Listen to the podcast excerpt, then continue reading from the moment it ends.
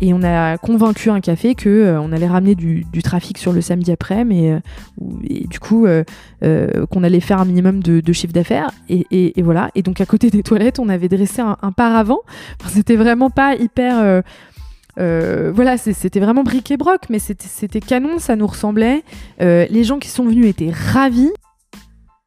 Bienvenue dans la galère, le podcast qui raconte comment les entrepreneurs des plus belles startups se sont débrouillés pendant les tout premiers mois de leur aventure.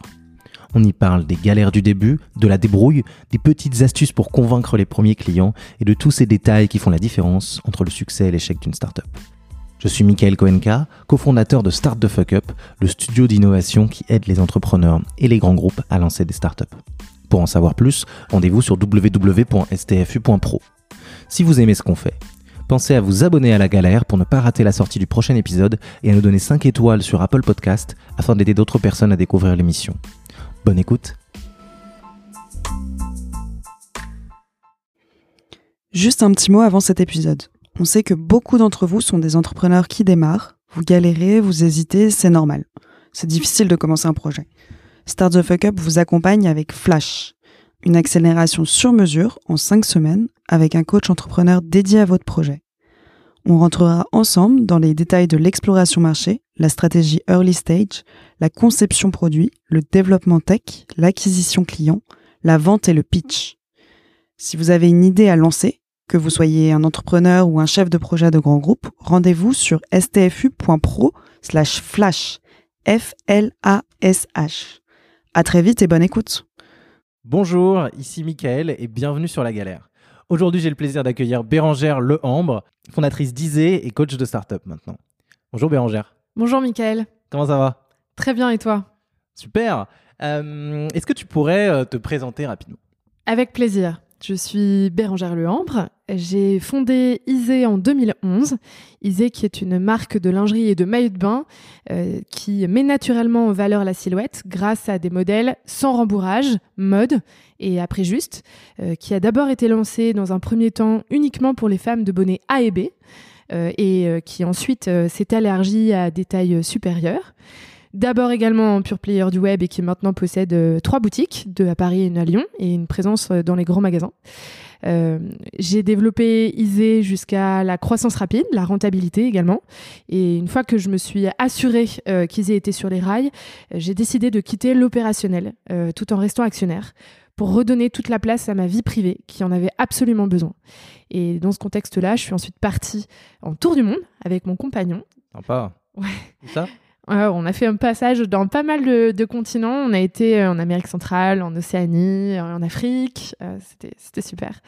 Et on est rentré euh, donc l'été dernier. Et depuis l'été dernier, je suis coach indépendante de start-up sur des problématiques liées à la croissance rapide, ce qui est très large. Ça peut dire, ça peut vouloir dire pour les marques plutôt mode ou cosmétiques, un travail davantage sur l'identité de marque, sur le marketing, la communication. et j'ai la chance de travailler pour euh, pas mal de, belles marques, euh, comme euh, par exemple Rivecourt, Coralie Marabel, Elise Chalmin et, beaucoup d'autres. et également, je travaille pour des startups tech, biotech ou food ou plein d'autres secteurs, là plutôt sur des problématiques de stratégie, finance, proposition de valeur. Voilà. On a la chance de travailler avec Bérangère sur pas mal de startups hyper tech et ça se passe très bien et c'est un plaisir de travailler avec toi. Donc euh, voilà, si vous avez des besoins en coaching, n'hésitez pas à contacter Bérangère, euh, elle est super forte. Donc euh, le but de ce podcast, c'est de revenir un petit peu sur les débuts de ton aventure entrepreneuriale. la première question, c'est déjà pourquoi tu t'es décidé à entreprendre? Qu'est-ce qui t'a fait te prendre conscience que voilà, fonder une boîte et monter une marque, c'était ça que tu avais envie de faire? Alors c'est une très très bonne question. En fait, entreprendre, ça m'est apparu un petit peu comme, comme une vocation au moment où j'ai été confrontée euh, pour la première fois en fait euh, à la vie active. Euh, j'ai fait une école de commerce et j'ai assez naturellement fait un stage très généraliste dans un cabinet de conseil en stratégie. Et je me suis rendu compte qu'une partie de mon temps de travail devait être allouée à euh, euh, bah, pas mal de, réseaux, euh, de voilà, se mettre dans les jupes de la bonne personne pour pouvoir trouver les bonnes missions, pour pouvoir monter plus vite en compétences. Il y avait aussi pas mal d'inertie. Et à mesure que j'avançais dans ce travail-là, je me suis rendu compte que j'avais besoin que mon travail serve directement la création de valeur. Et donc, j'avais envie que mon temps soit vraiment dédié à produire de la valeur, un travail utile, et également à faire de mon quotidien une vraie passion. Voilà, je voulais que mon travail soit passionnant, qui m'anime euh, et qu'il ait du sens. Et en ce sens-là, euh, euh, voilà, Isée est apparue ensuite assez naturellement, puisque c'est une idée qui... qui... Bah, comment tu as eu l'idée du coup? Voilà, qui, se reconnectait évidemment pas mal à, mon vécu, à, à, mes besoins, mais qui engageait aussi beaucoup de créativité. Alors Isée, comment m'est venue l'idée d'Isée tout naturellement parce que euh, je suis une femme euh, à petite poitrine. Euh, et même si mon rapport au corps n'a pas toujours été évident dans ma jeunesse, je me suis quand même très féminine et j'avais à cœur d'assumer de plus en plus cette féminité. Et pourtant, quand j'allais dans différentes boutiques de lingerie, différentes marques, j'étais systématiquement confrontée au fait que les jolis produits qui étaient en vitrine, en dentelle, en transparence sur la peau, assez séduisants, eh bien, ils ne m'étaient jamais proposés. En fait, quand tu as une petite poitrine, on ne te propose que des soutiens-gorge rembourrés à la manière de Wonderbra ou des triangles euh, Betty Boop euh, enfantins, mais rien entre les deux.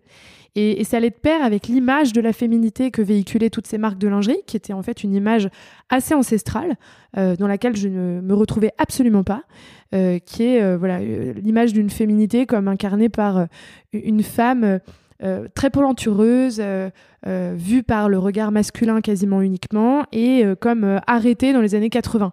Et donc voilà, je m'identifiais pas du tout à cette femme-là, et j'avais envie de créer une nouvelle vision de la féminité, beaucoup plus authentique, plus spontanée, plus poétique aussi, qui montre qu'en fait c'est en, ayant confiance en soi et, en étant naturel, en étant soi-même, qu'on est d'autant plus belle. Superbe.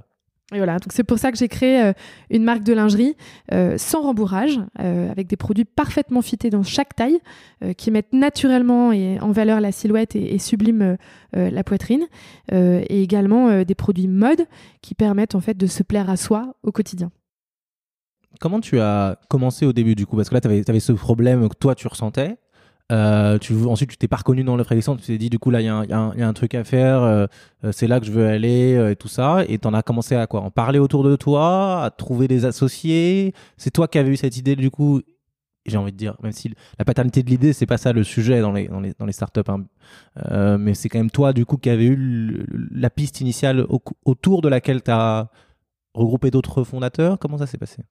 Alors effectivement, euh, j'ai eu euh, cette idée euh, seule dans un premier temps et j'ai commencé à travailler sur cette idée-là pendant mon année donc de master entrepreneur avec un objectif de diffuser au maximum l'idée autour de moi. Ça pourrait paraître contre-intuitif et c'est quelque chose qu'on m'a dit très tôt justement pendant mes études et que j'ai mis à l'œuvre et je le valide et je le recommande, c'est de parler au maximum de son idée. Euh, on, peut croire qu'on doit absolument euh, garder le secret euh, parce qu'on pourrait nous copier ou que sais-je.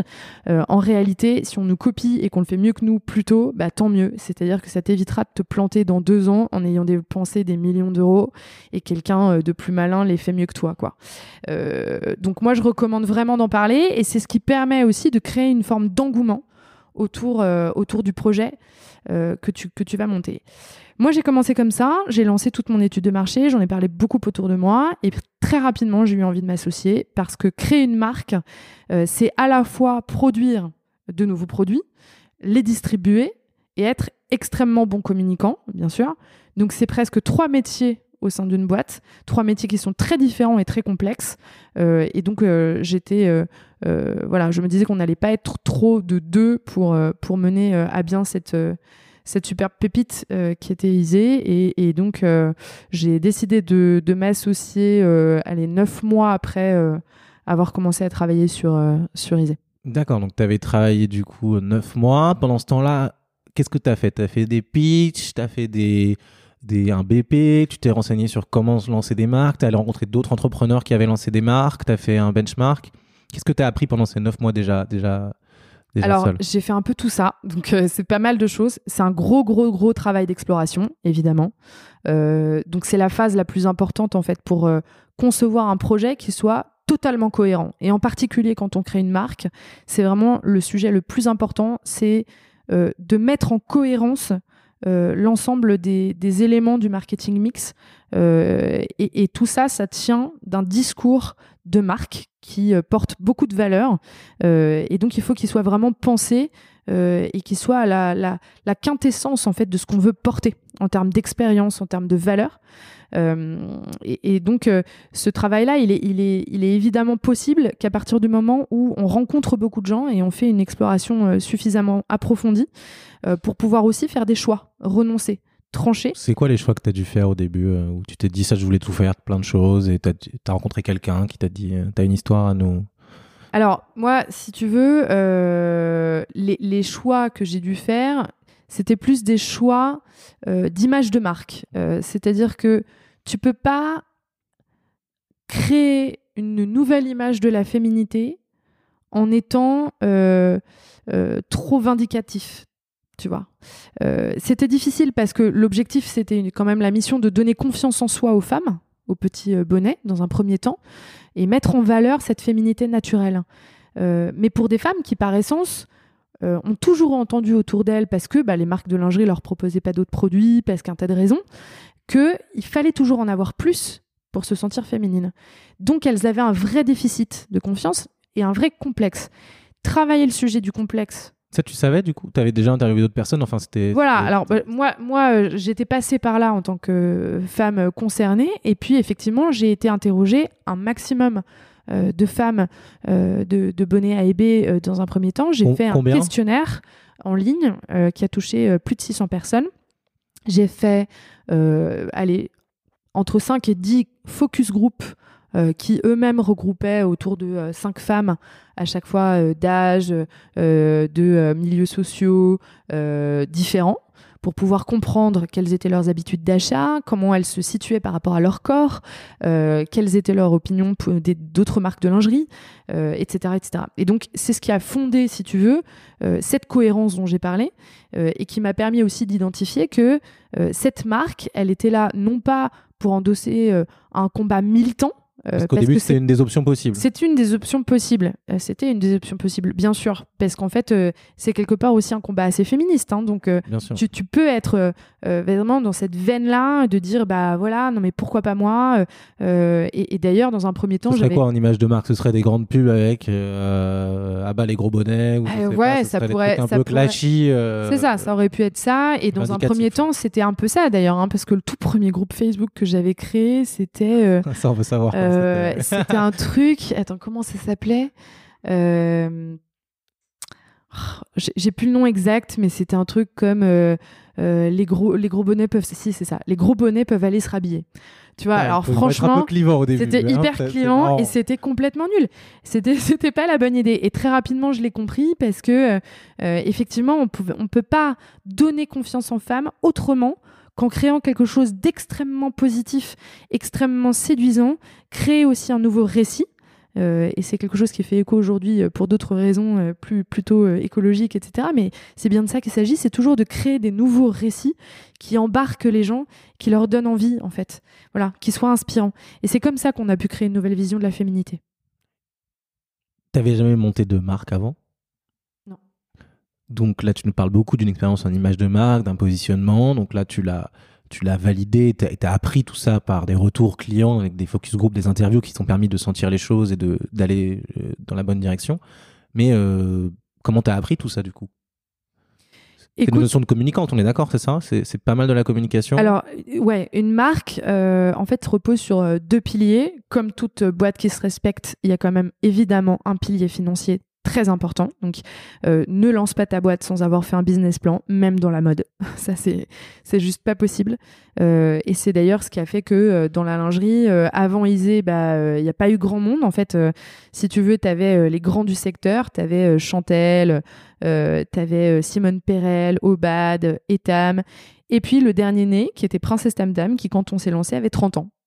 Euh, c'est-à-dire que c'est un dernier qui était quand même euh, pas euh, voilà. Et entre temps, si tu veux, toutes les marques qui ont essayé de se lancer sur ce secteur-là, sur cette industrie, se sont cassées la figure parce que c'était une vision qui était trop produit, trop créateur. Il n'y avait pas de notion réelle de marché et pas de notion réelle de, de, volume. Et nous, on était les premières en fait à avoir cette notion-là complètement différente dans le marché, qui était ok, on va faire un produit beau, bien pensé, conçu par des femmes, pour des femmes, pour leur plaire, qui va dans un premier temps rogner un petit peu sur la marge, mais qui va être ultra inspirant et qui du coup va aller chercher une logique de volume. Donc c'est un vrai travail de marque, donc un vrai travail marketing. Et ça, c'est le vrai deuxième pilier. en fait, ouais, ça, dans ton BP, tu savais que pour réussir à lancer une marque de lingerie en fait qui marche, il faut avoir euh, un aspect euh, volume important, c'est ça? Bah, Soit tu mises sur la valeur, soit tu mises sur le volume, déjà. Euh, mais, mais nous, on voulait, et c'était bien sûr indispensable par rapport à notre plateforme de marque, puisque dans notre plateforme de marque, notre mission, c'était de donner confiance aux femmes au maximum. Il fallait qu'on touche un maximum de femmes. voilà, c'était aussi notre, notre mission, notre valeur. Créer une nouvelle vision de la féminité impliquait aussi cette dimension de volume. Donc, il fallait que ce soit un produit du quotidien, donc un produit abordable. Que, que alors on, l'a voulu euh, euh, haut du milieu de gamme, mais quand même milieu de gamme, pour que des, un maximum de femmes puissent euh, se l'acheter. Et, de ce fait-là, c'était une logique de volume et donc nécessairement un vrai, vrai gros travail marketing. Je ne dis pas pour autant, bien sûr, que créer un produit plus luxe, misant sur la valeur, n'est pas un travail marketing. Hein. Dans tous les cas, une marque, c'est deux piliers, c'est évidemment le BP, comme toute boîte, et c'est la plateforme de marque et le marketing. Et comment tu as défini du coup cette, euh, cette plateforme de marque euh, Tu as rencontré des gens qui t'ont dit, tu as fait des tests, euh, tu avais des premiers visuels de quelque chose, des premiers axes de communication et tu les as challengés alors, au début, on n'avait pas en tête, et, je ne pouvais pas, moi, positionner ce mot-là, plateforme de marque. c'est quelque chose qui nous a été dit un petit peu plus tard, bon, par des ateliers, dans des incubateurs dans lesquels on, on a pu participer si tu veux, c'était sans qu'on le sache, euh, on, avait déjà créé une plateforme de marque parce que le, mix produit, le mix marketing, tu vois, euh, euh, était très pensé. comme je disais, il fallait que pour toucher un maximum de gens, on ait une logique donc de volume, donc un produit abordable, donc un produit qui soit mode, qui s'inscrive comme un vêtement du quotidien, donc un style très fort. Et puis c'est aussi ce style très fort qui contribuait à rendre belle naturellement. Donc c'était en cohérence avec aussi cette euh, voilà ça, ça, bouclait en fait avec notre mission.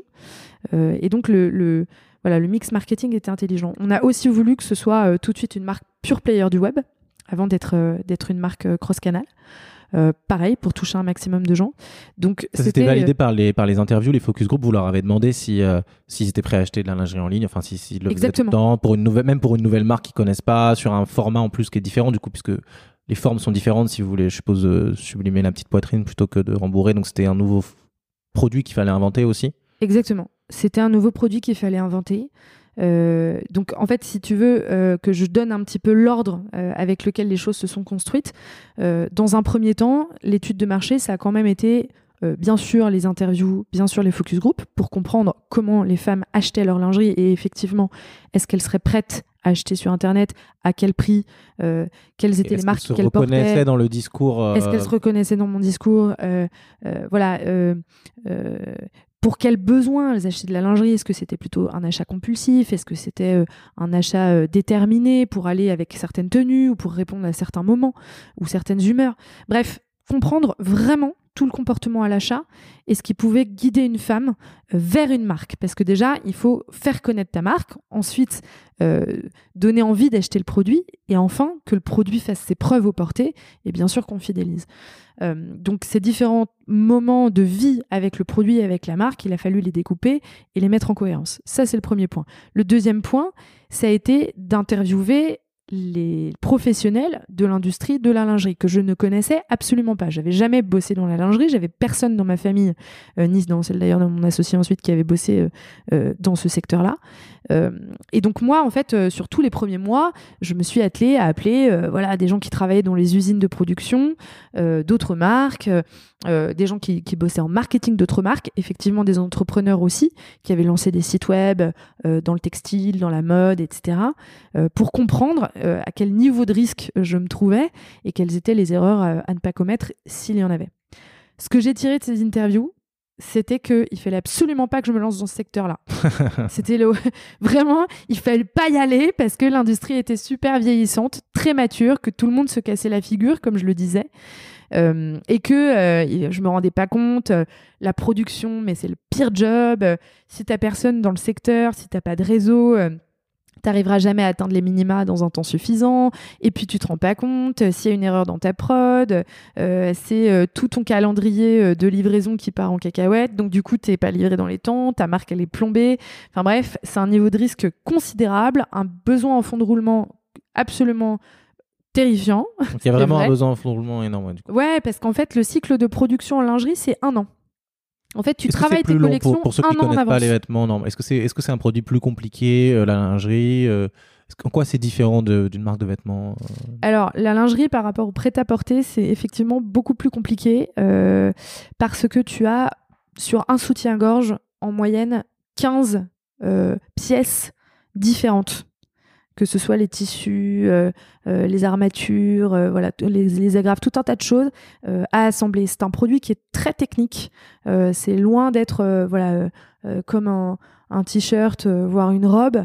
Alors bien sûr, il y a du prêt-à-porter pour le- lequel le, les coupes sont hyper importantes et, certaines marques vont miser là-dessus et, c'est très bien et donc ça demande un, niveau de technicité supérieur. Mais, mais dans l'absolu, malgré tout, voilà, c'est- pas une technique euh, aussi euh, euh, aboutie que de la lingerie pour, lequel y a, pour laquelle il y a besoin, si tu veux, qu'il y ait un fitting absolument parfait. Surtout que c'est ce qu'on vendait. Et donc il m'a fallu aussi décortiquer tout le, processus de fabrication que je ne connaissais pas de la lingerie. C'est comme ça que j'ai compris qu'en réalité, on avait une vraie place à prendre. parce qu'il y avait un truc à craquer en fait au niveau industriel. Toutes les marques de lingerie créent leurs produits sur une taille de référence, qui est la taille moyenne française, qui est le 90C. Et ensuite, il y avait des, comme prêt-à-porter, des gradations qui font que les patrons euh, du, sous-vêtement euh, créent proportionnellement les différentes tailles, inférieures ou supérieures. Sauf qu'en fait, bah, question silhouette, on n'est pas toutes foutues pareil, et pas proportionnellement, ça c'est sûr. Donc du coup, un produit créé en soutien-gorge pour un 90C ne va pas du tout fitter de la même façon pour des très grosses poitrines, ni pour des très petites poitrines. Euh, et c'est pour cette raison-là, en fait, que euh, toutes les marques de lingerie euh, créaient des produits pour les petites poitrines qui n'étaient qu'une version adaptée avec push-up rembourré du produit phare qu'elles pouvaient sortir dans une collection. Mais le produit phare, on pouvait pas le trouver. Parce qu'en fait, le, le- le rembourrage était là pour camoufler un défaut de bien-aller inhérent à la fabrication du produit. D'accord. Ah oui, donc c'est- très profond en fait. C'est non seulement une vision des, des, des marques qui mettaient en avant en plus les grosses poitrines, mais même ça, en fait cette vision-là avait drivé tout le, le processus de développement produit pour euh, reposer du coup sur les modèles les plus, les plus demandés par les marques en termes, euh, en Exactement. termes marketing. Exactement. Et donc Et en le fait, truc ça- que toi tu voulais créer, Ouais. Il, fallait, il a fallu réinventer cette partie-là, enfin en tout cas la repenser ou voilà, il fallait repartir de zéro et créer zéro complètement. De zéro complètement et créer nos propres produits depuis le choix de chaque matière, de chaque euh, accessoire, les fameuses euh, 15-20 pièces par, euh, par modèle. euh, voilà, Donc, on choisissait systématiquement tout, on définissait toutes les formes et on recréait chaque modèle avec un prototype adapté à chaque taille de bonnet, ce qui permettait d'assurer cette mise en valeur euh, naturelle avec le D'accord. Donc là, eux, eux, ils créaient un modèle et après, ils le démultipliaient très rapidement sur toutes les tailles. Vous, pour chaque taille, vous, vous créez le modèle spécifiquement pour chaque taille. Pour chaque bonnet, voilà. coup. Ok, d'accord. Ouais. Ah bah ça, ça les- vous en avez dû beaucoup plus travailler. Du coup, pour sortir un modèle, c'est beaucoup plus d'efforts en fait, comparé à ce que fait. euh, Oui, c'est un peu plus d'investissement en termes de prototype, euh, mais c'était là encore euh, voilà un, un choix, un investissement qui s'est révélé euh, complètement euh, euh, malin et, rentable à terme euh, parce que c'était notre manière de préempter une niche qui était finalement pas si petite que ça, puisque même si c'est très difficile d'avoir des vraies stats sur euh, le pourcentage de femmes euh, avec euh, quel bonnet, etc., parce qu'il y a très peu de femmes en fait qui connaissent leur vraie taille de poitrine, pour la simple et bonne raison qu'en fait elle peut évoluer dans la vie et parce que les marques de lingerie ne taillent pas toutes de la même façon. Donc en plus c'est très difficile quand tu as trouvé ta marque d'aller vers une autre marque. Mais, on estimait à peu près à 40% euh, le, nombre de femmes, enfin la proportion de femmes de bonnet à ébé euh, en France. Et donc ça a été le démarrage et c'est ce qui nous a permis aussi de nous démarquer sur cette industrie de la lingerie, de faire parler de nous euh, et d'avoir une image euh, hyper neuve euh, qui donnait un, vent nouveau euh, euh, dans, dans le secteur. Et donc ce, ce, démarrage, tu nous as parlé des neuf mois de l'étude de, de, marché un petit peu, tu rencontres beaucoup de gens, tu rencontres aussi des professionnels de l'industrie pour qu'ils t'expliquent comment ça marche, tu vois qu'il y a un changement dans la manière de penser la fabrication des produits qui est nécessaire. À ce moment-là, tu as des associés? Euh, donc moi, l'association, c'était euh, après avoir réalisé toute l'étude de marché, euh, avoir créé le business plan et donc avoir mes premières projections financières. C'est au moment où on a commencé à réellement créer notre première collection et, concevoir, penser la marque. voilà, donc on, on, rentrait dans le dur. Moi, j'avais validé qu'il y avait une vraie opportunité. J'avais créé la vision. On avait quelque chose de, de, de cohérent euh, en termes de, euh, voilà, comme je disais, mix marketing. Et il fallait passer euh, maintenant à, la réalisation. et c'est comme ça que voilà, j'ai commencé à, à, chercher une associée ou un associé. D'ailleurs, au départ, j'étais pas fixée. comment tu as fait? Est-ce que ça s'est bien passé? Est-ce que c'était facile d'inclure quelqu'un dans, dans, ce, dans, ce, projet que tu avais déjà beaucoup avancé toute seule en fait? Ouais, euh, ça a été euh, assez facile dans la mesure où euh, c'était plutôt pour une deuxième phase de réalisation. Donc, donc si tu veux, on recommençait, enfin, on commençait une nouvelle phase, quoi. Voilà, donc un nouveau travail à deux.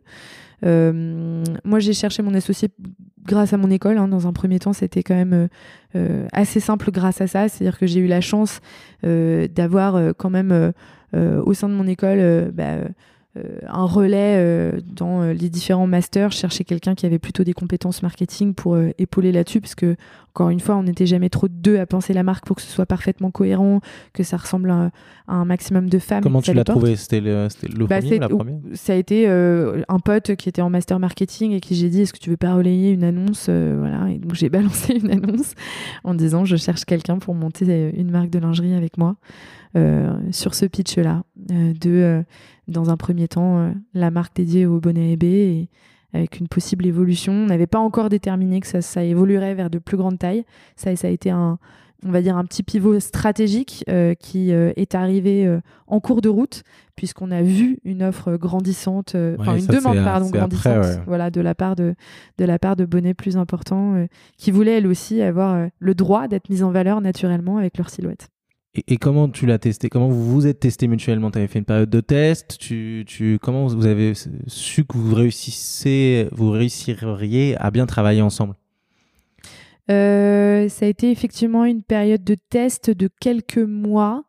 Euh, je dirais qu'on a testé ça euh, pendant trois mois. Ça a été quand même assez court. Vous l'avez fixé au début Vous vous êtes dit, OK, là, on se fait trois mois, on se revoit dans trois mois avant de s'associer dans la boîte Ou vous êtes déjà, vous aviez déjà créé la boîte peut-être ou Non, on n'avait pas déposé les statuts. on n'avait pas déposé les statuts. On s'est donné voilà, euh, quelques mois, on s'était dit, voilà, on, fait ça, euh, on essaie de travailler ensemble, trois, trois mois, six mois. Et en fait, on n'était pas fixé, on s'était pas donné rendez-vous dans un calendrier très, très figé. non, non, on a, on a décidé de commencer à travailler ensemble, on a vu comment ça, ça fonctionnait. Moi, j'ai surtout vu qu'on avait une vision commune, ce qui était le plus important, des valeurs communes, ce qui était aussi le plus important.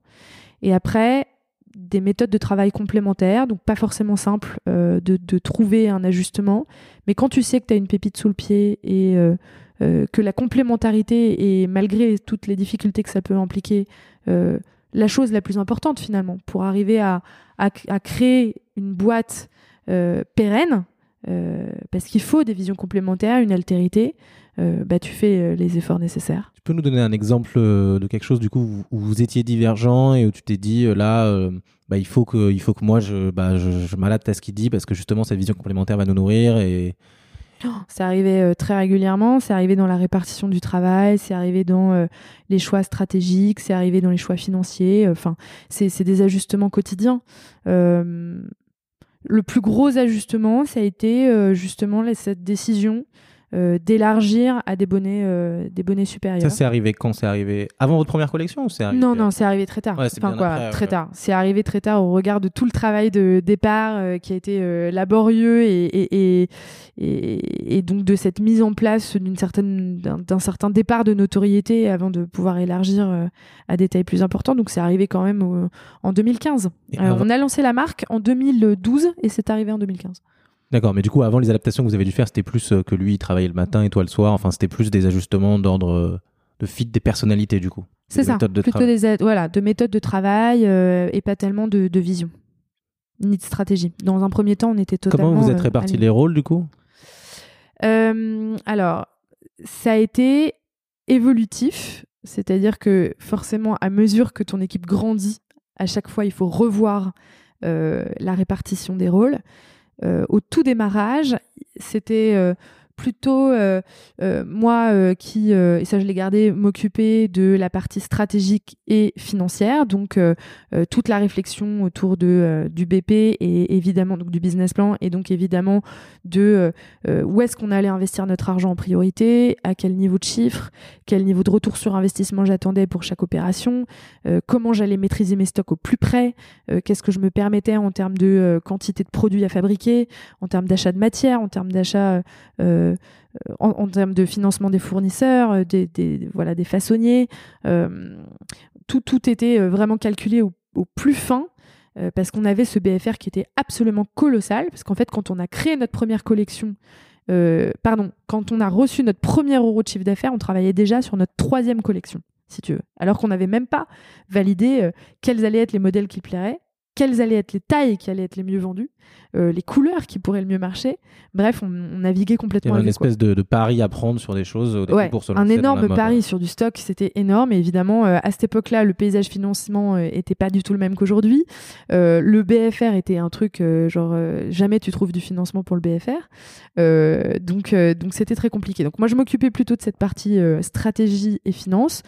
Euh, et euh, plutôt de la partie marketing au sens euh, plutôt analytique du terme.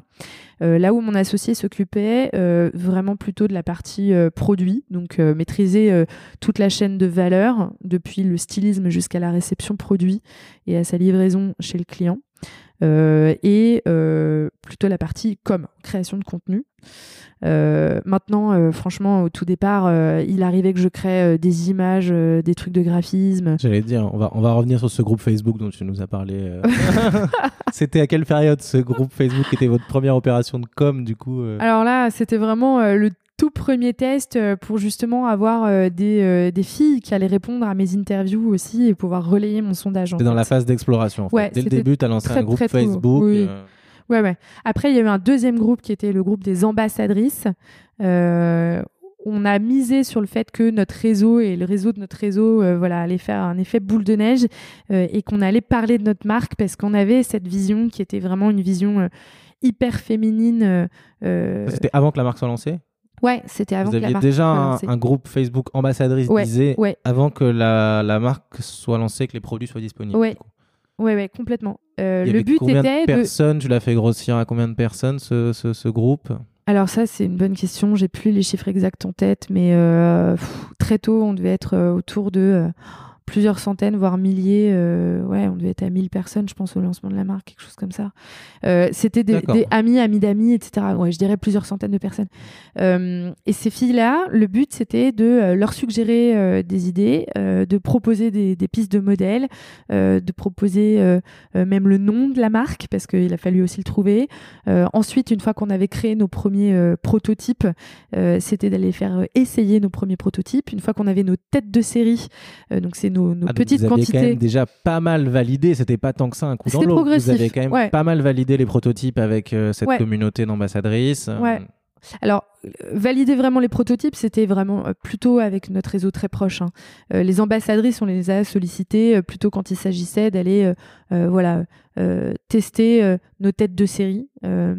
Et donc, nos têtes de série, on a fait pour ça des ventes à domicile. On allait nous-mêmes sur des créneaux de rendez-vous chez chaque fille qui souhaitait lui apporter un, un petit paquet de modèles euh, et euh, elle essayait les différents modèles. Elle nous donnait ses retours en live euh, sur le bien aller, sur le style, euh, sur ce qu'elle ressentait au porté. euh, euh, et si elle le souhaitait, elle l'achetait. C'était avant le lancement Ouais, officiel en ouais. ligne? Avant le lancement officiel en ligne.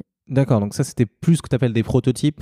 C'était Oui, Alors, déjà une première production, c'est ça? C'est ça. En fait, c'était une toute première production, on va dire, des têtes de série. euh, voilà, qui, qui, on va dire, des premiers échantillons, tu vois. Ouais, c'est Euh, des échantillons, d'accord. voilà. Et ça, vous les faisiez tester euh, à cette communauté-là. Ah, c'est super. Ah oui, vous alliez vous déplacer pour. Pourquoi Alors, ça, c'est un sujet qu'on a très souvent avec les... tous les entrepreneurs, les startups qu'on accompagne. C'est, euh, euh, on leur dit toujours, quand vous testez votre produit, euh, soyez derrière euh, la personne qui le teste pour vraiment voir comment il utilise le produit en live et lui demandez pas juste le feedback euh, qu'est-ce que tu en as pensé après par mail enfin il faut il faut que vraiment vous soyez présent dans la pièce donc vous vous avez fait ça en fait plutôt que d'envoyer les échantillons vous êtes Ouais. déplacé chez les gens Ouais, pour c'était utile? C'était extrêmement utile. En fait, on a fait ça quasiment à chaque étape. Quand on a créé notre site web aussi, on le faisait pas avec toutes les ambassadrices évidemment, on le faisait plutôt avec nos proches, mais euh, ou nos collègues, euh, les gens qui partageaient notre espace de travail, euh, on, les mettait derrière l'écran et on leur demandait de faire un parcours sur la bêta et d'observer chaque action, quel était le parcours, les hésitations, les commentaires, les questions. Et tout était noté de manière à pouvoir réagir au plus près des exigences. Et par exemple les tests que- qu'est-ce que tu as appris que, dans les tests produits plutôt? Ouais. tu as, appris des trucs euh, que tu n'aurais pas imaginé du coup en faisant ces tests là dans la manière dont les, dont les femmes les essayaient dans leur, retour euh? En fait, si tu veux, ça m'a conforté parce que par, euh, par chance ou parce qu'on avait bien bossé, il y a eu un retour extrêmement positif. Vraiment extrêmement positif sur le produit. Donc ça nous a permis de nous rendre compte que la, collection était, euh, était plutôt bonne, euh, que le, tala- le taillage était plutôt bon. Euh, de savoir aussi quand même juger de notre manière de tailler. C'est-à-dire qu'on a vu du coup essayer notre produit par un grand nombre de femmes avec des poitrines différentes, euh, ce qui nous a permis voilà de d'affiner aussi notre guide détail euh, et, c'était pour nous hyper important au lancement du site puisque euh, bah, les gens étaient moins web friendly à, l'époque. Et comme je l'ai dit quand tu avais ta marque de lingerie c'était difficile d'imaginer changer pour une autre marque parce que tu ne connaissais pas quelle était ta taille chez cette marque là donc en fait on a mis en place un guide détail et, ça voilà le, le, fait d'avoir essayé auprès de plusieurs femmes nous a permis de l'affiner euh, considérablement. Tu peux nous décrire un petit peu ce guide détail parce que si j'entends bien, c'est une espèce d'innovation que vous avez fournie sur votre euh, site pour permettre aux gens de plus rapidement trouver quel était le bon euh, modèle pour eux, c'est ça? Ouais, en fait, euh, systématiquement sur chaque fiche produit, on, on mettait un, un petit lien vers une page qui expliquait étape par étape comment tu pouvais mesurer euh, ta poitrine euh, et qui, euh, pour des questions de centimètres, etc., te orientait vers la bonne taille. Euh, de manière générale dans nos produits, puis après on essayait d'adapter évidemment. C'était présent sur les sites des autres acteurs euh, en pure player C'est quelque chose dont vous êtes inspiré Vous avez vu sur la, la C'était compétition Comment c'est émergé C'était parfois présent, mais c'était pas hyper clair, pas hyper bien fait. Et puis, euh, à mesure qu'on a avancé et qu'on avait un peu plus de budget, on a essayé de professionnaliser ce guide détail. Voilà, ça a été pour le coup euh, de plus en plus précis. euh, voilà, c'est on essayait pour chaque modèle euh, de pouvoir dire, bah voilà, là, euh, prévoyez euh, plutôt. Enfin, si vous faites telle gradation, si vous faites tel euh, centimétrage, partez plutôt sur telle taille sur ce modèle-là. Ça, vous l'avez etc. bêta testé dans cette phase-là? Vous l'avez testé ce guide par rapport à votre communauté d'ambassadrices ou des choses comme ça? Euh, le guide en lui-même, non, on l'a pas testé avec. Vous avez eu des retours dessus euh, qui vous confortaient qu'il était utile, utilisé par les gens euh? On non, à quoi? On n'a pas eu des retours euh, significatifs, je dirais, mais si tu veux, on avait des retours globaux qui validaient euh, surtout la collection, ce qui était le plus important, et après effectivement l'expérience client sur le site plus globalement. Donc euh, oui, parfois certains citaient euh, euh, le guide détail, euh, euh, d'autres euh, bah, la fluidité avec laquelle euh, tu pouvais acheter, euh, d'autres le fait que euh, le packaging était canon quand on le recevait, euh, que le retour était hyper simple. Enfin voilà, globalement l'expérience d'achat était hyper fluide et c'était euh, très important pour nous parce qu'il fallait casser euh, le, le, côté euh, euh, écran de verre euh, qui, séparait en fait le client de la marque avec Internet qui était très froid, alors qu'une marque de lingerie c'est très intime. Et et qu'en particulier notre marque, puisqu'on on voulait être la meilleure copine de nos clientes qui lui disent, quand, comme quand tu regardes à travers ta cabine quand tu fais du shopping et que ta copine dit Attends, mais t'es trop canon, achète ça te va trop bien. Donc voilà, c'était notre rôle en fait. Et donc euh, on a essayé de l'embarquer en créant une marque communautaire. Donc ça a commencé par les ambassadrices euh, et puis ensuite ça s'est fait avec des pop-up physiquement.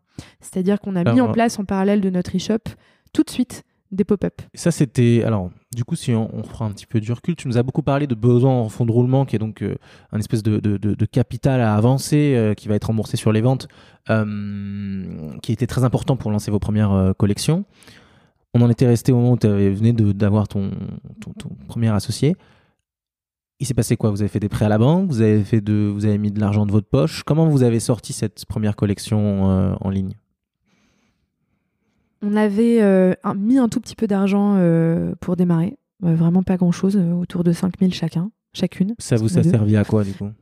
Ces 5000 là, ils ont servi à faire euh, les tout premiers prototypes. euh, et encore, ils n'ont pas été suffisants parce que très très tôt, euh, après la constitution euh, de la société, euh, on a fait rentrer du love money. Euh, donc on a démarré avec un capital, euh, enfin plutôt des fonds propres autour de 60-70 000 euros. Et C'était facile de, de- de convaincre ses proches d'investir dans le truc? Enfin, vous deviez être assez béton. Vous n'avez pas peur de peut-être faire une erreur? Si tu veux, euh, non, je crois qu'on avait euh, une, envie, mais qui dépassait tout, euh, et une détermination absolument, absolument incroyable. Et ceux qui le pouvaient, du coup, ont, accepté très tôt de, participer. On cru, encore une fois, beaucoup aussi, je pense, grâce à cette cohérence et grâce à notre équipe complémentaire et la détermination qui était la nôtre. Donc ça n'a pas été trop compliqué. Après, euh, si tu, ces, ces 70 000 euros, ils ont servi donc à financer toute la première collection. Ça coûte combien du coup de faire une collection? Euh, et ça a financé aussi les shops. Alors, ça coûte combien de faire une collection?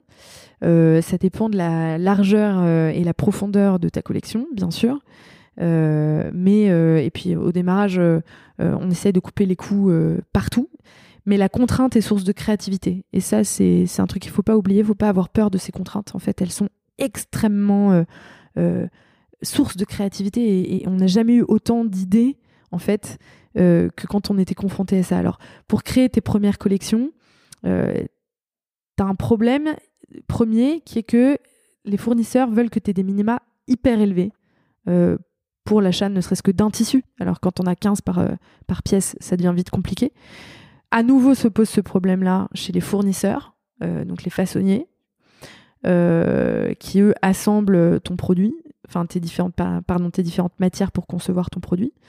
Euh, et donc, euh, il nous fallait évidemment miser sur des matières qui pouvaient être exploitées dans plusieurs thèmes stylistiques différents, alors que c'était les mêmes matières.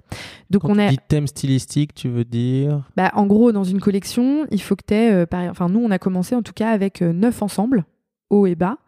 Euh, ces neuf ensembles, c'était euh, quatre ou cinq thèmes stylistiques différents, c'est-à-dire euh, un choix euh, de couleurs, de matières, d'esthétique, d'accord? Et au sein de chacun, il y avait deux formes de haut, deux formes de bas. Voilà. Et donc, du coup, euh, déjà, le fait d'avoir deux formes pour un thème, ça nous permettait d'offrir quelque chose de plus large sans pour autant partir à chaque fois sur des matières différentes. Euh, et comme je disais, on a essayé de mutualiser certaines matières pour autant en créant des styles très différents d'une collection à une autre, d'un thème à l'autre.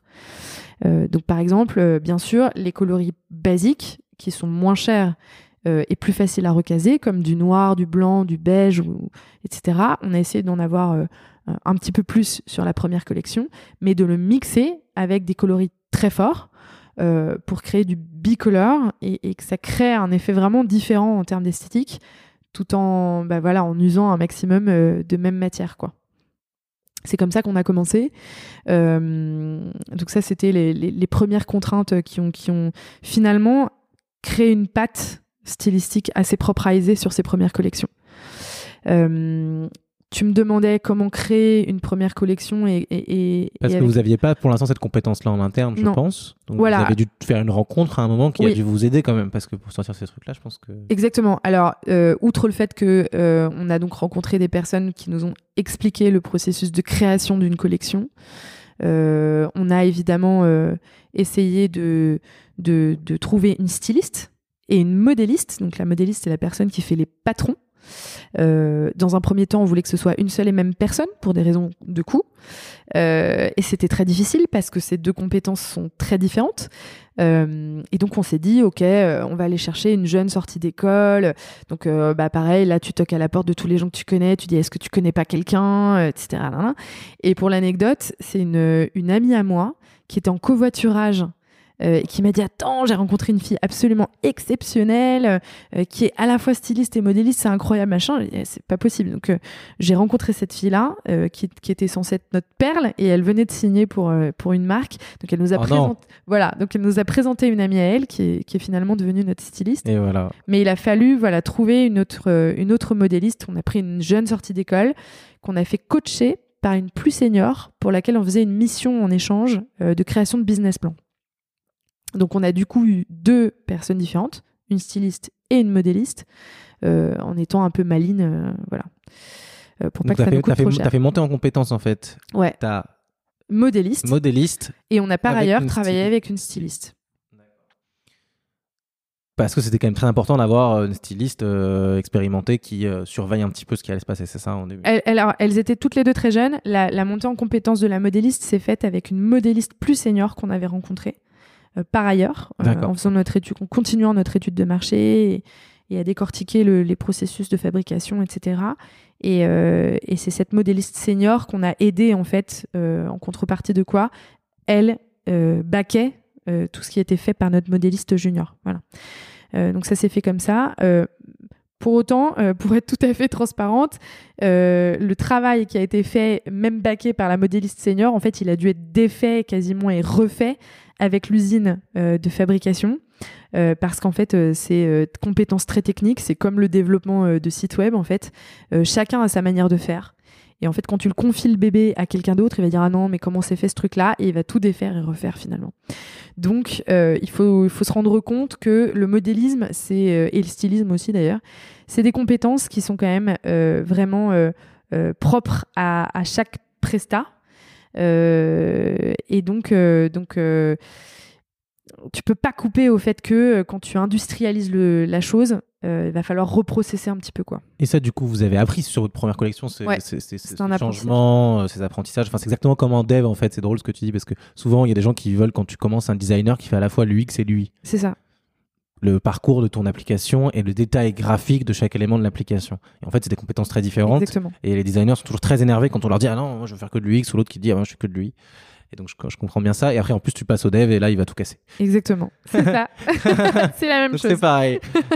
Euh, et du coup, là, qu'est-ce que vous avez appris? Est-ce qu'après, sur vos, sur vos collections d'après, vous vous êtes rendu compte du coup que euh, euh, vous réussissiez mieux à euh, faire travailler les euh, stylistes et modélistes de manière à ce que ça s'intègre mieux dans l'usine après? Enfin, comment, comment ouais, alors on a eu bah, on a eu la chance que notre usine de fabrication euh, croit beaucoup en la marque euh, et euh, on est arrivé à une période où cette usine là, qui était à l'île Maurice, voulait se distinguer des grands acteurs asiatiques.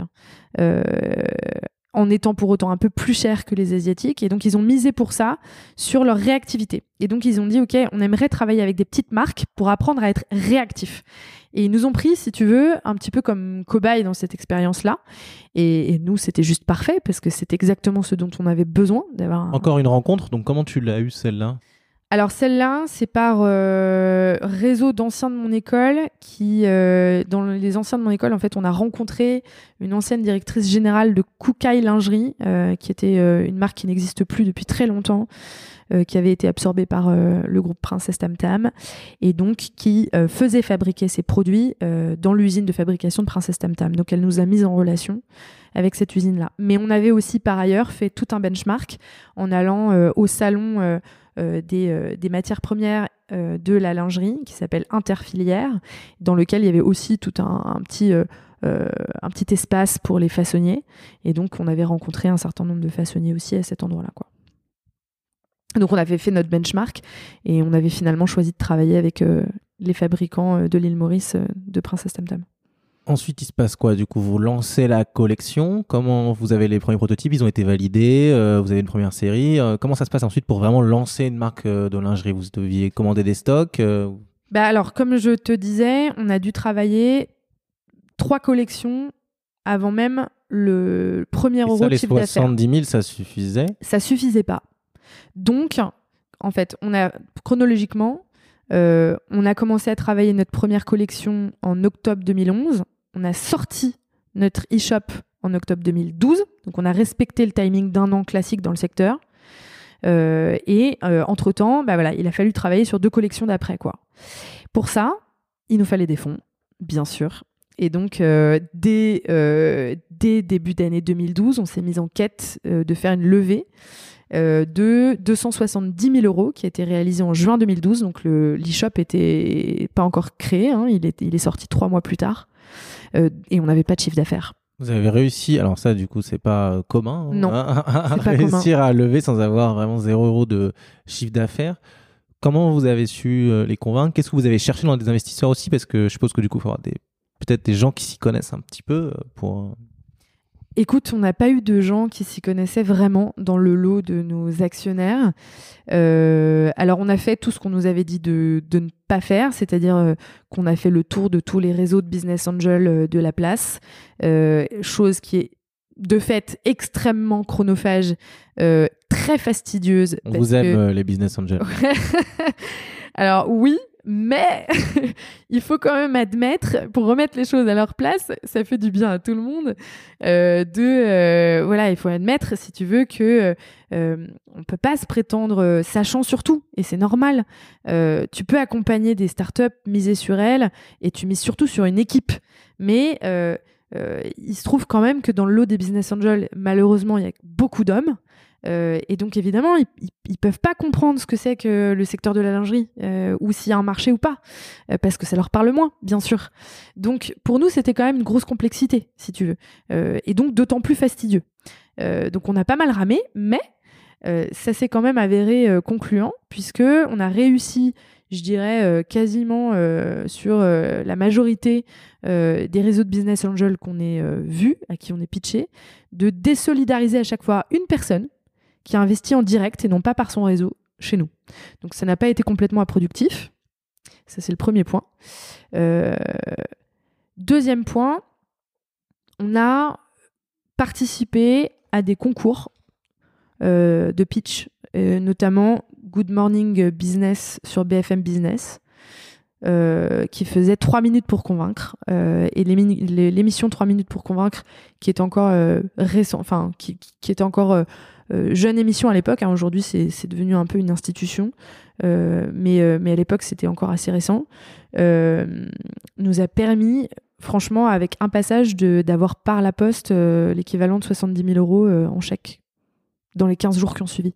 Donc premier round, de, euh, à la fois avec des business angels rencontrés et motivés un par un, Ouais, et euh, des concours dont un gros voilà. concours. Et après, du réseau de nos premiers actionnaires, euh, du réseau des business angels entrants. euh, et alors, un dernier truc, du crowdfunding, parce qu'on était en 2012, donc c'était euh, euh, vraiment juste après les élections présidentielles et l'arrivée de François Hollande euh, à la présidence. Et ça a fait trembler pas mal les investisseurs parce que l'ISF, on savait pas ce qu'il allait advenir, etc. Et il y avait la loi TEPA à l'époque qui servait à financer beaucoup, beaucoup de startups parce qu'il y avait une défiscalisation hyper avantageuse et, ils avaient peur, si tu veux, qu'elle soit revue à la baisse. Donc c'était hyper dur en plus hein, comme paysage. Et c'est à cette même époque que se sont lancés beaucoup de sites de crowdfunding. Euh, c'était il y a longtemps. voilà. Euh, et donc, euh, nous, on avait fait le choix d'aller voir. Euh, on avait vu Anaxago qui venait de se lancer aussi, Smart Angels.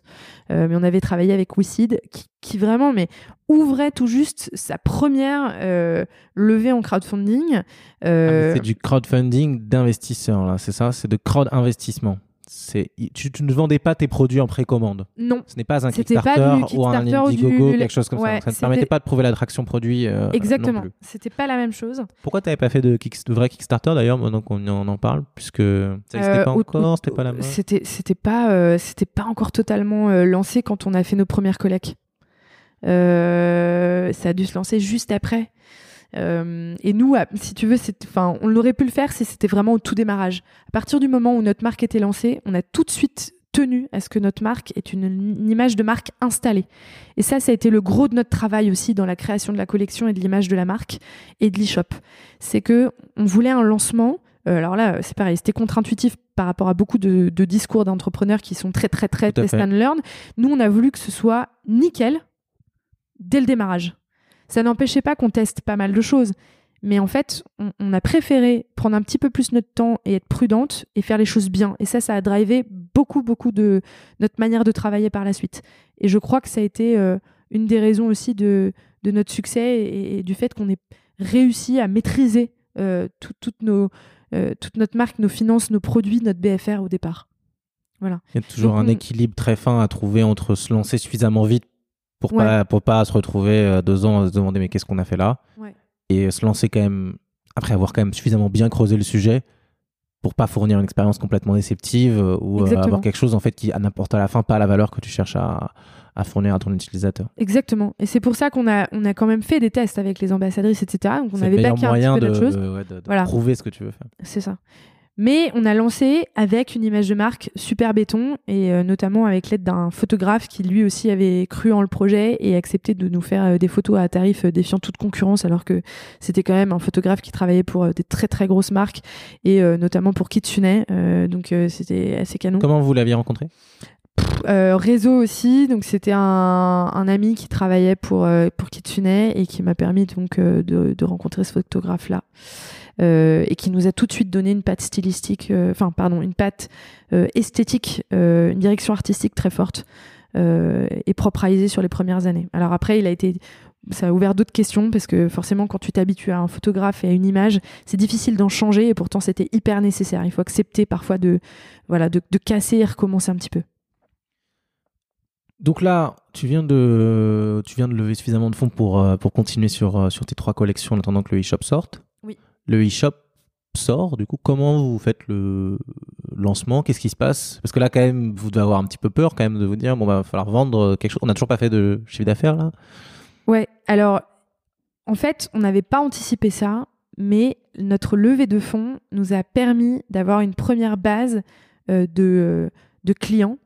Euh, parce que, si tu veux, ça a fait ses petits, en fait. Euh, le passage chez BFM Business, a fait qu'on a été contacté ensuite par le magazine papier Capital, qui a fait un sujet qui sortait euh, au mois d'août 2012 euh, sur ces jeunes de, de 25 ans euh, qui font la France de demain. Et je me suis retrouvée en tête de couve avec six autres entrepreneurs, cinq autres entrepreneurs, avec tout un dossier qui était le principal dossier du mag sur voilà, nos entreprises respectives, nos startups respectives. Et donc, durant le mois d'août, moi je ne savais pas, mais Capital est le magazine le plus lu sur la plage par tous les, les, les hommes ah d'affaires qui, du coup, euh, voilà, euh, restent un peu update euh, sur, sur les sujets économiques, etc. Et donc, le temps du mois d'août, on a eu comme 1000 inscrits sur notre landing page qu'on avait lancé juste avant l'été. Vous avez déjà le site de lancer là? Juste la landing page en fait. Ah, vous avez quand même, avant de lancer la. Ça, vous avez déjà une présence en ligne où les gens pouvaient s'inscrire et laisser leur email pour être contactés. Exactement. On avait aussi ouvert un blog euh, WordPress hyper simple sur lequel on, on, créait nos premiers articles, on racontait la fabrication de nos collections. C'était aussi euh, bah, euh, les confidentes disaient, il s'appelait ce blog, et c'est donc des confidences partagées avec nos ambassadrices, avec nos premiers followers, etc. Et donc voilà, pour, raconter toute la création de la marque, les dessous de, de l'histoire, montrer nos premiers modèles, nos premières photos. Donc ça embarquait un, un, début de communauté. Et puis en parallèle de l'ouverture de l'e-shop, euh, outre les 1000 inscrits de la landing page, euh, le blog, les ambassadrices, on a, comme je le disais, créé tout de suite un pop-up. alors à l'époque des pop-up stores, c'était pas encore complètement ouverte. On, a grandi avec cette euh, cette nouvelle époque de pop-up store. Euh, et nous, du coup, on l'a fait euh, dans un café. On a mis deux parts avant. Dans un café. Ah ouais. On a dit, on a été voir plein de cafés. On a dit, ok, qui accepte de nous ouvrir. Il n'y avait même pas privatiseur pour trouver un café à privatiser. Quoi. Exactement. Donc on avait fait tous les tours des cafés dans les quartiers qui nous plaisaient et dans lesquels on estimait qu'il y aurait voilà une traction plus forte pour faire venir, les gens à la fois en destination et peut-être même en passage. donc des cafés assez grands et, et cool. et on a convaincu un café que on allait ramener du, trafic sur le samedi après, mais euh, et du coup euh, euh, qu'on allait faire un minimum de, chiffre d'affaires. Et, voilà. Et donc à côté des toilettes, on avait dressé un, un paravent. c'était vraiment pas hyper. voilà, c'était vraiment bric et broc, mais c'était canon, ça nous ressemblait. les gens qui sont venus étaient ravis. Comment vous les avez fait venir du coup? Il a fallu faire la com pour ce pop-up. Oui. Vous avez relancé vos, vos, 1000 inscrits et ils sont venus Alors, euh, les 1000 inscrits, on avait ouvert euh, la page de. Donc, on avait ouvert l'e-shop. Euh, et en amont de l'e-shop, pour lancer même l'e-shop, on avait fait évidemment sur Facebook tout un compte à rebours. où on révélait nos, nos, collections jour après jour, les photos de notre shooting. donc, on a créé comme ça vraiment un teasing on a ouvert l'e-shop et en parallèle, il y a eu des parutions presse. Euh, on n'avait évidemment pas d'agence RP. Ouais, comment vous avez fait ça hein Euh, On a eu la chance par euh, réseau aussi d'avoir eu une base de données de quelques journalistes à qui on a envoyé un dossier de presse qu'on avait sur lequel on avait travaillé avec des, des graphistes euh, et, et- et qui était euh, assez joli. Et évidemment, euh, les parutions presse, c'est euh, faut s'y prendre deux à trois mois en avance hein, pour essayer d'avoir une parution à un mois donné. Donc nous, on était complètement en retard parce qu'on n'était pas sûr de la date exacte de l'ouverture de notre e-shop. Donc on a pu convaincre que les, les journalistes web, qui elles ont une réactivité plus forte, mais on a quand même eu, je sais plus, 7, 10, 10 parutions. Je pense que c'est dû à quoi ce succès? Parce que tout le monde, enfin, avoir des articles c'est très difficile. il c'est dû à, à deux votre choses. axe initial qui était très porteur au niveau Ouais. com, le fait qu'il y ait déjà eu des articles aussi, euh, Capital vous est déjà sorti. Je pense que c'était dû au fait que c'était extrêmement novateur de s'attaquer au marché de la lingerie avec le prisme petite poitrine qui n'avait jamais été abordé euh, et avec un angle extrêmement euh, poétique, doux, féminin, euh, qui racontait vraiment une nouvelle vision de la féminité hyper contemporaine, inspirante et qui donnait envie. Euh, et ça se traduisait par nos images et par nos produits, qui étaient du coup très forts. Euh, et cette image, comme je le disais, de marque assez installée alors qu'on se lançait, a convaincu aussi, je pense, la presse de, parler de nous. Donc en fait, une très bonne histoire. Et d'ailleurs, c'est vrai que quand, tu me la re-racontes encore euh, aujourd'hui, euh, j'avais mis de lingerie. Enfin, si je l'avais fait, je vous le dirais pas, mais là, ça me donne envie d'essayer. hein, parce que, après tout, un homme, c'est quelqu'un qui n'a pas beaucoup de poitrine. Ouais, alors heureusement, on n'a pas eu beaucoup de clients masculins. Euh, ça a pu arriver. ça, c'était une histoire euh, assez particulière, mais ouais, ouais, c'est- ça a pu arriver.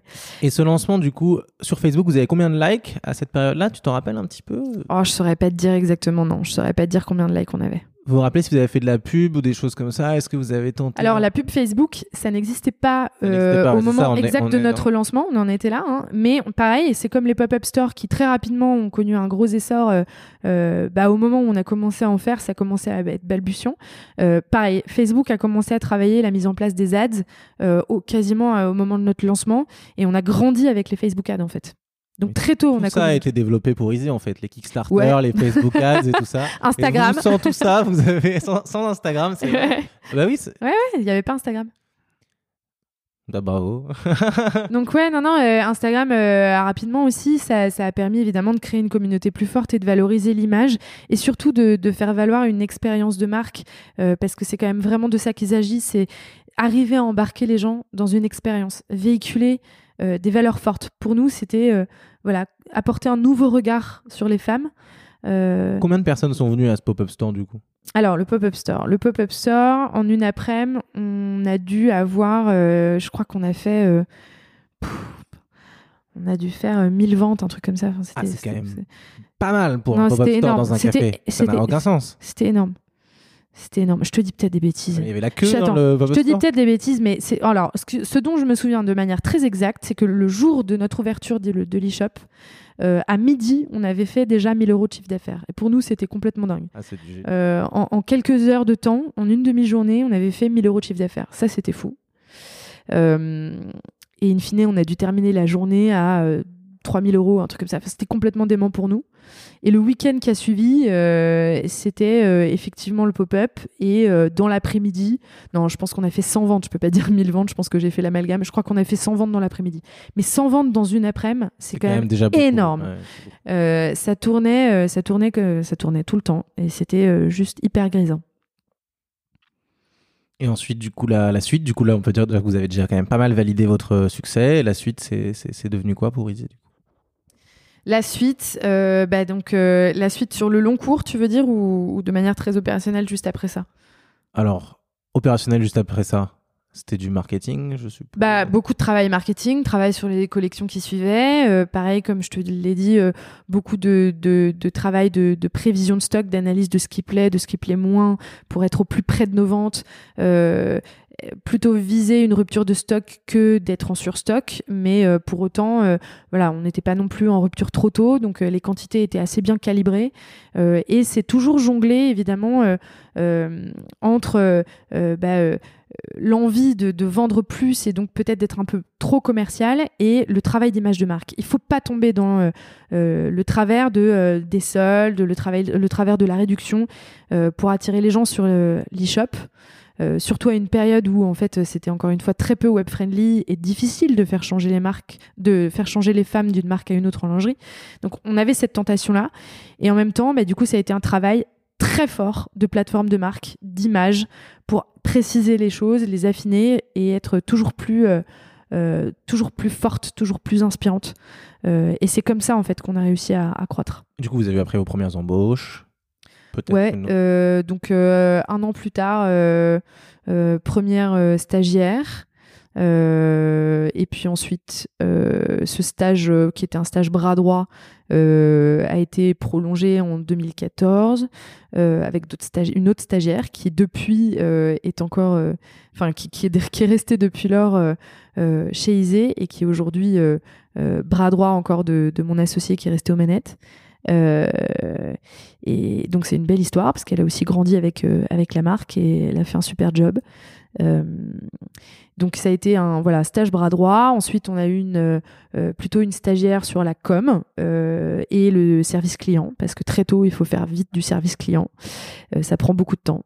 C'est clé pour les startups au début. Voilà. C'est ça qui va te différencier de tous les grands groupes qui répondent jamais à tes mails après une semaine? Exactement. Et c'est créer cette relation à travers le, service client aussi qui, qui, fait que les gens ont, ont, compris que tu es une petite équipe, sont fidèles et, et font le, enfin font ce travail de bouche à oreille qui est, qui est hyper déterminant pour toi au démarrage. Euh, donc voilà, stagiaire communication, stagiaire SAV. Et ensuite, euh, bah, euh, là, on structure un petit peu plus à partir de 2014. On embauche notre stagiaire bras droit qui devient responsable euh, marketing, alors qu'on est quatre, quatre plus quelques stages. donc c'est encore très petite équipe, mais grosse responsabilité. et donc elle, elle structure un pôle pareil avec une stagiaire plutôt content, vraiment brand content, et une autre qui est plutôt euh, SAV, gestion de l'e-shop, euh, animation commerciale online, etc. Et on embauche euh, un chef de produit responsable logistique qui travaille vraiment la, partie fiche produit, approvisionnement, gestion des budgets, des stocks, logistique, sur toute la chaîne de valeur. Donc ça, c'est la structuration de l'équipe qui est restée un bon moment comme ça, jusqu'à ce qu'ensuite on ouvre notre premier point de vente dans le Marais en octobre 2015. C'était nécessaire pour être rentable? C'était nécessaire pour, euh, pour devenir une marque? Ça faisait partie de vos business plans? C'était attendu par les investisseurs? Enfin, C'était une étape importante de la validation du, du, projet Alors, ça a été une toute nouvelle étape. Entre-temps, il y a eu énormément de changements, bien sûr. Euh, au départ, on n'était donc que petite poitrine. On avait envie de se lancer à l'étranger. Euh, et dans ma vision des choses, évidemment en Asie, parce que euh, les femmes asiatiques ont plutôt une silhouette euh, petite poitrine, sont très friandes de mode française et en particulier de la lingerie en France, parce que euh, la lingerie a une connotation, voilà, berceau français, etc. donc pour nous, le marché, il était évidemment à terme international et particulièrement asiatique. Et finalement, en 2014, quand on commençait à avoir un début de notoriété en France, on s'est dit pourquoi pas aller cash en Chine.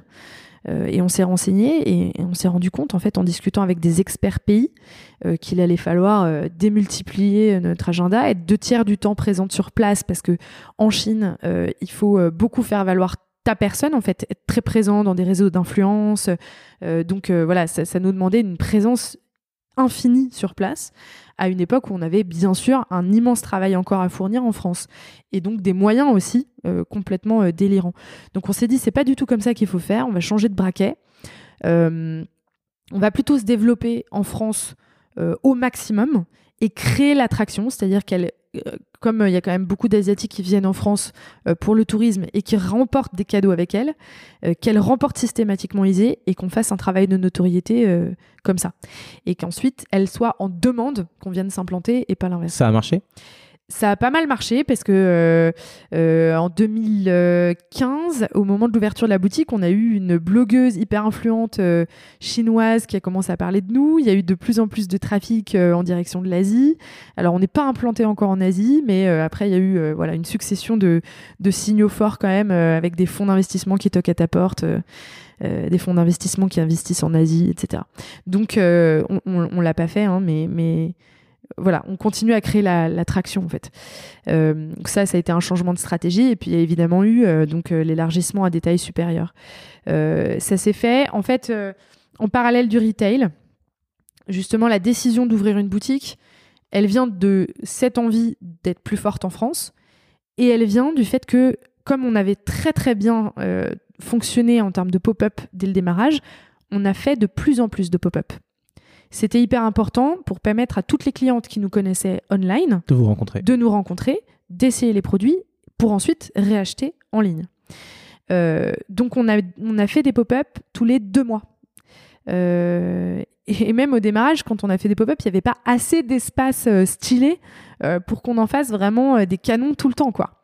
Euh, donc, euh, donc voilà. Fallait revenir dans les mêmes lieux, c'est ça? Ouais, on, est revenu pas mal du coup dans, dans, les mêmes lieux et en particulier il y avait un pop-up qui aujourd'hui n'est plus un pop-up, qui est euh, une boutique qui est en fait à l'angle rue de Bélème, rue Vieille du Temple et c'est comme ça aussi qu'on a qu'on a trouvé le, le, bon quartier dans lequel implanter notre boutique. En fait, le pop-up c'était à la fois à la base une opération de communication qui est devenue une opération de distribution, donc un système de vente et une manière pour nous de tester les bons emplacements dans Paris pour le lendemain, enfin quoi, plus tard, euh, ouvrir nos boutiques euh, à des endroits stratégiques. Euh, voilà, donc c'était des vraies phases de test et ça a validé une dynamique cross-canal hyper puissante et qui se valide encore aujourd'hui parce qu'en fait, aujourd'hui, on a trois boutiques, mais on a toujours la même proportion d'achat entre le retail physique et le online. Donc, le, retail amène du trafic amène online. trafic online. Ok, hyper intéressant. Si je retiens un petit peu euh, toute ton aventure, déjà c'est l'envie de communiquer au maximum cette histoire, sur euh, cette mission que tu t'es donnée, euh, bien plus large que juste la création d'un produit de lingerie et qui a su fédérer beaucoup de gens au début de ton aventure, auxquels tu partageais ton histoire en permanence. Cette communication hyper forte, a amené cette petite euh, sérendipité, cette chance qui t'a fait un peu rencontrer les bonnes personnes au bon moment parce que tu as su provoquer ton réseau et, et débloquer les, les, bonnes personnes parce que l'histoire de la, la, rencontre de la, de la.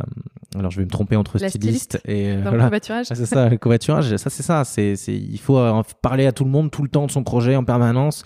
Et en fait, après, euh, chaque, il y a une étincelle qui, qui, qui, qui fait le lien et on se retrouve avec la bonne personne et ensuite ce détail de l'excellence opérationnelle, c'est-à-dire sur tous les points, que ce soit le point financier, que ce soit le point de fabrication du produit, faire mieux avec moins de moyens, euh, plus vite, mais en même temps sans trop se presser pour quand même avoir quelque chose de qualité à la fin, euh, qui a fait que euh, la marque a, a réussi dans un environnement très compétitif. Exactement. Et qu'aujourd'hui, du coup, vous êtes rentable, j'espère. On est rentable, on a été rentable au bout de 5 ans, alors que dans l'industrie textile, c'est plutôt 10 ans. Voilà. Euh, donc ça a été euh, un vrai succès. Euh, ça n'a pas été sans mal, hein, évidemment, avec beaucoup, beaucoup, beaucoup de, BFR toujours. Et puis on a dû lever tous les ans. Donc on a fait quand même appel à nos actionnaires beaucoup.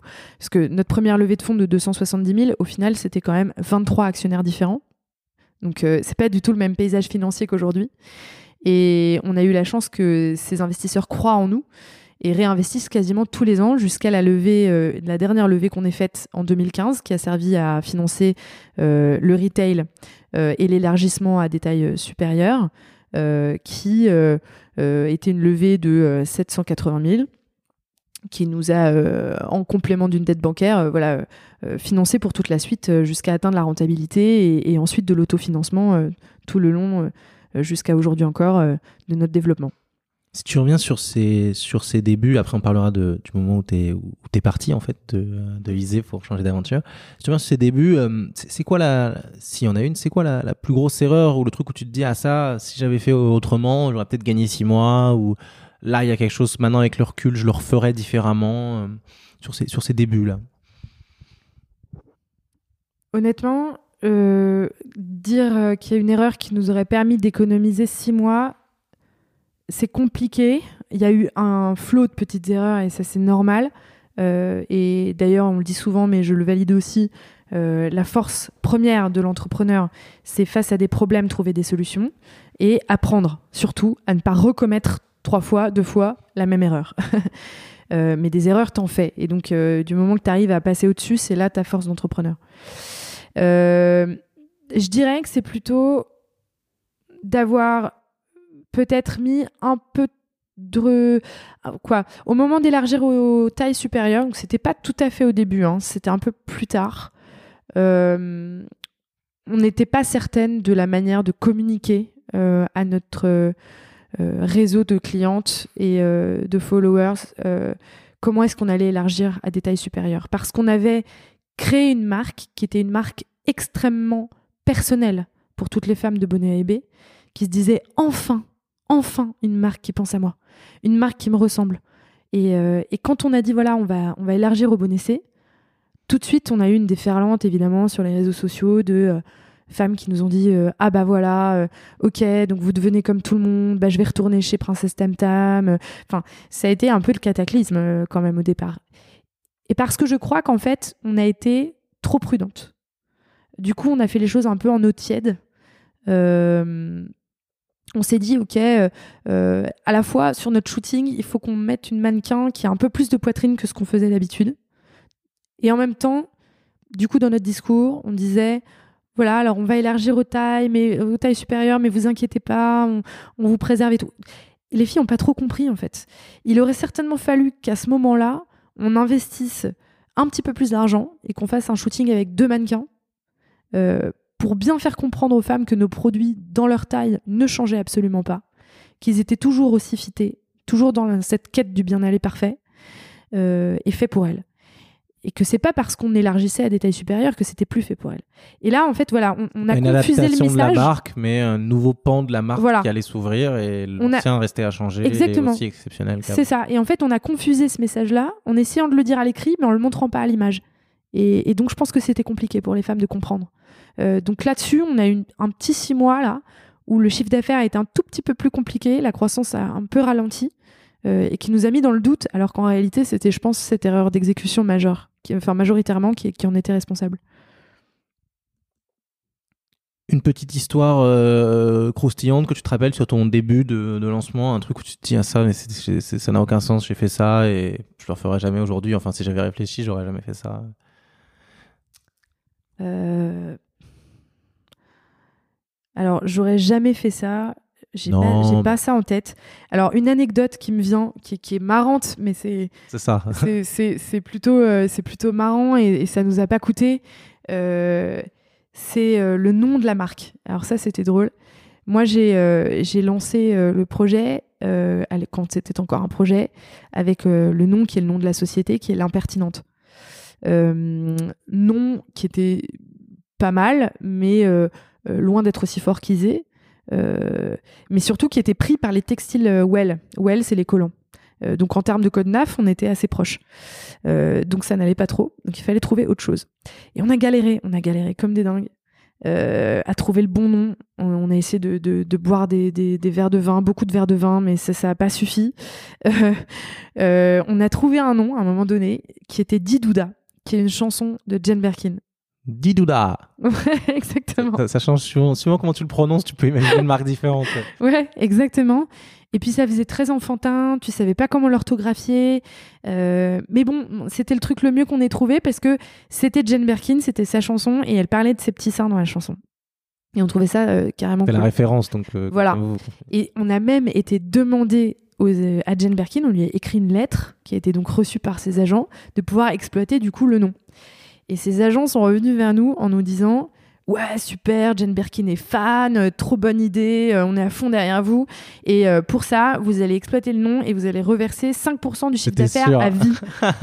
Mais euh, 5% du chiffre d'affaires à vie Non, mais genre. euh, ok, donc la marque n'existera jamais en fait si on fait ça. Donc on a changé euh, encore une fois de nom et on a mis pas mal de temps à le trouver. Et Isée, euh, on a fait des focus group aussi avec nos ambassadrices, avec des copines, avec voilà. Et, en fait, on, a finalement trouvé Isée. moi, je regardais sur internet, je me souviens le le le, quelle était l'histoire du soutien-gorge. Il y a plusieurs histoires en fait de l'origine du soutien-gorge, mais une d'entre elles, c'est que euh, c'était créé comme un ruban à l'époque de la Grèce antique, euh, qui servait à minimiser l'aspect de la poitrine parce que l'androgynie était considérée comme très moderne. Et donc j'ai trouvé ça dingue qu'en fait le soutien-gorge ait été créé pour mettre en valeur la modernité de la petite poitrine. Donc j'ai cherché dans le, le, spectre des noms grecs et j'ai trouvé Isée, qui est un nom de l'origine grecque, qui signifie en français belle à regarder. Là, je me suis dit, ok, en fait, c'est écrit. C'est pour nous. Et Isée, c'était tout de suite évidemment une consonance euh, très poétique, très douce, des très belles lettres que je visualisais très bien en, logo. Euh, et, d'ailleurs, euh, on a pu créer un super beau logo qui, est vraiment intemporel et qui nous correspond très bien. voilà, donc ça c'est une belle anecdote. Après, il y a eu des erreurs, hein, bien sûr, mais des erreurs pas mal sur le temps passé quand même à négocier sur de la fonds avec des actionnaires. Qui, qui, seraient pas forcément, euh, enfin voilà, euh, euh, pour lesquels on avait peur, qui, nous mettent des bâtons dans les roues ou des choses comme ça. Et finalement, ça n'a pas été le cas. Donc, c'est pas vraiment des erreurs. Enfin, c'est des apprentissages qui, t'amènent des points de vigilance, des alertes qui sont intéressantes, quoi. Voilà, donc pour ceux, tous ceux qui nous écoutent, qui cherchent un nom et qui galèrent ou qui sont en train de galérer ou qui vont galérer, une des options possibles, parce que je vous rassure, c'est pas la seule, c'est le retour aux sources pour analyser d'où vient votre produit et votre histoire, pour trouver un beau nom. Euh, on a eu le cas euh, aussi, on a, on a, on a suggéré euh, le nom ADA Tech School à des amis qui montent une, une école de code comme l'école 42, mais avec une parité beaucoup plus importante. Donc un projet intéressant au niveau féminisme aussi. Et en fait, on leur a expliqué d'où venait l'informatique et que c'était euh, à la base euh, une personne qui s'appelait euh, Ada Lovelace qui a été une des pionnières dans l'informatique. Or, elle est complètement méconnue et aujourd'hui, c'est un métier principalement d'hommes. Et du coup, on leur a raconté l'histoire et en fait, ils ont nommé leur école d'après le nom de, cette scientifique.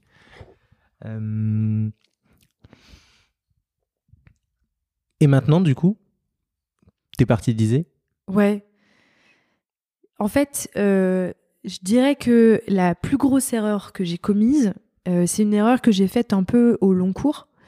Euh, c'était de une erreur de passion peut-être. Donc c'est un mal pour un bien pour la marque, mais malgré tout une erreur.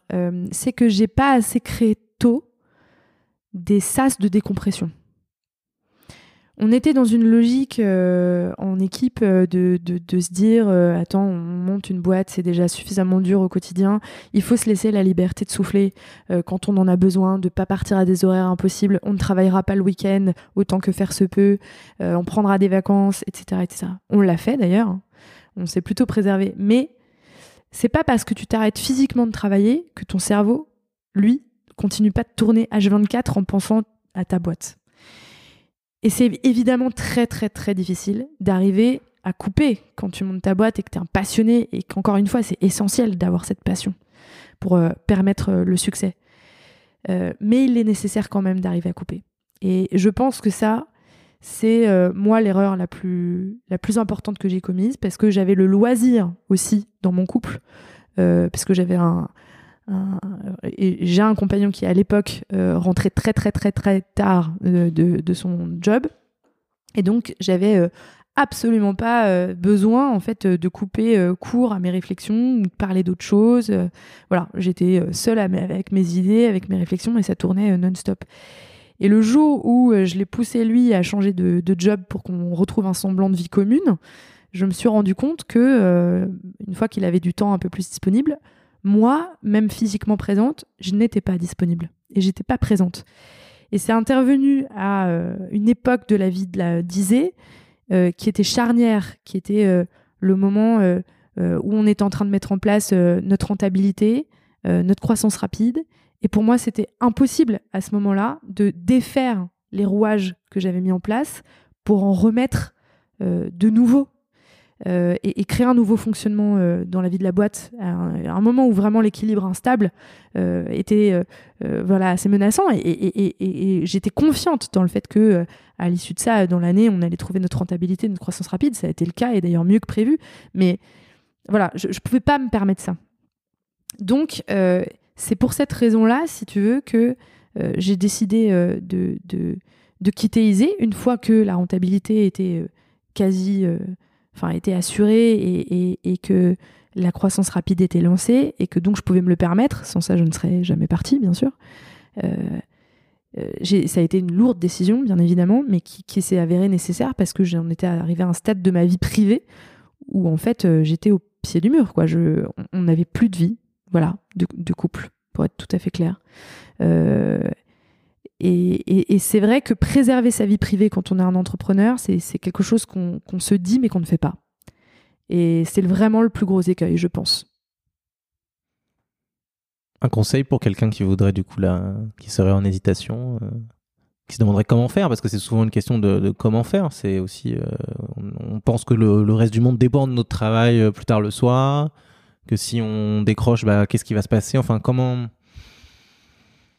en fait, je pense qu'il faut s'aménager un, rythme un peu de marathonien. J'ai beaucoup dit et je dirais toujours que euh, être entrepreneur, c'est être schizophrène en fait il y a une schizophrénie permanente parce que tu jongles entre le court terme, le long terme. Il faut que tu sois visionnaire, que tu aies toujours un coup d'avance.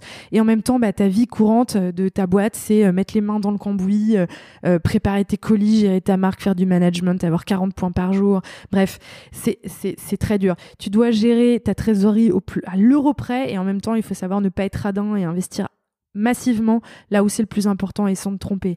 Il faut que tu te préserves et en même temps, il faut que tu aies une implication à 300%. Bref, c'est une schizophrénie permanente. Et donc, je pense que, euh, à nouveau, encore une schizophrénie, entreprendre, c'est être marathonien et en même temps être en sprint permanent. Donc, comment tu fais? Eh ben, je pense qu'il faut avoir. Euh, c'est un peu. C'est pas drôle, hein, c'est assez orthodoxe ce que je vais dire, mais il faut quand même avoir, euh, je pense, une dynamique une routine en fait à mettre en place euh, de sportif quasiment. C'est-à-dire trouver ce qui te convient, euh, qui fait que tu déconnectes. Alors certains ça va être euh, la cuisine, d'autres ça va être le sport, d'autres ça va être la méditation. Moi c'est les boîtes de nuit. Toi c'est les boîtes de nuit, mais voilà, mais pourquoi pas? Il y en a qui qui sortent, qui vont faire un tennis et il faut pas s'en priver. Voilà, à 15 h c'est tennis, le mercredi, bah très bien. il faut en fait se trouver sa soupape de décompression. Et ça, c'est fondamental. Et être aussi entouré, s'entourer de personnes extrêmement bienveillantes dans son équipe et en dehors, qui comprennent, euh, et, pas que par le discours, mais aussi qui, qui, arrivent à le mettre en place. Et c'est pas simple, parce que euh, voilà, tu, veux être à 300% et tu veux aussi être exemplaire vis-à-vis de ton équipe, hein, parce que tu as beau leur dire, prenez vos vacances quand vous le voulez, sortez trop, euh, machin, on s'implique déjà à 100%, tu vas toujours vouloir être exemplaire. mais être exemplaire, c'est aussi incarner ça. Incarner cette capacité à dire stop. Parce que c'est salutaire pour toi, pour ta boîte, pour tes équipes. Voilà. Superbe. Bah, ma dernière question était euh, un conseil à ceux qui se lancent, mais je pense que on vient de l'avoir en, en détail. Est-ce que tu as autre chose à nous dire, Bérangère? Je crois euh, que euh, c'est hyper important de savoir que, au-delà de cette schizophrénie, hein, en fait, hum, on, a, on a de limites que celles que l'on se donne. Alors, ça peut vouloir dire les trucs à l'américaine du genre waouh, sky is the limit, etc. On est les meilleurs, machin. Ouais, ok, c'est pas faux, en fait. Viser euh, l'impossible, euh, c'est super. Euh, je crois qu'il faut le cultiver. Mais ça veut surtout dire qu'en fait, c'est hyper important aussi de pouvoir s'entourer, d'échanger. Parce que tous les entrepreneurs connaissent les mêmes questionnements connaissent les mêmes galères. Et moi qui suis coach aujourd'hui, euh, je le vois aussi. Euh, voilà, euh, bah, je travaille vraiment sur des problématiques communes à tous, à des stades de développement comparables. toutes les marques, leur vrai sujet, quel que soit leur stade de développement, si elles veulent passer un cap de croissance, c'est toujours la plateforme de marque. au niveau perso, on rencontre les mêmes questions également. La gestion de l'organisation de ta vie privée, de ton management d'équipe, bref, toutes les questions pro perso, on les a tous. Donc, en fait, il faut s'entourer pour arriver à, se casser ses propres frontières et ses propres croyances qui sont des sortes de limites autoréalisatrices. Voilà. Si je peux donner ce conseil-là pour continuer à, performer, à péter tous les plafonds de verre qui sont pas que perso, euh, pardon, que justement lapsus révélateur, qui sont pas que pro, qui sont aussi perso, c'est celui-là. S'entourer au maximum et, et discuter, échanger. Rencontrer Bérangère pour euh, lancer votre nouvelle marque. Elle saura vous, aider euh, incroyablement bien. Euh, merci à tous. C'était la galère et à la prochaine.